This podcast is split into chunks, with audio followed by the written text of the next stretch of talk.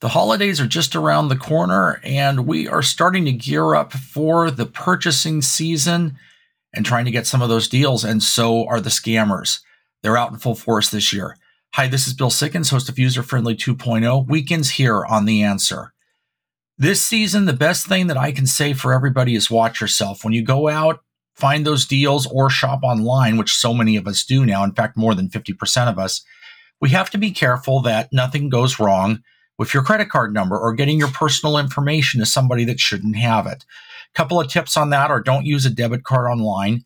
If you can get a small limit credit card, something that doesn't have a huge amount of money, but that you can use online. And if the number does get stolen, you can reset it without losing all the money in your checking or savings account. For this and some other tips, check out our show every week, weekends here on The Answer, or check out the podcast. If you can't get to the live version, also go to The Answer's website because you can get it on demand.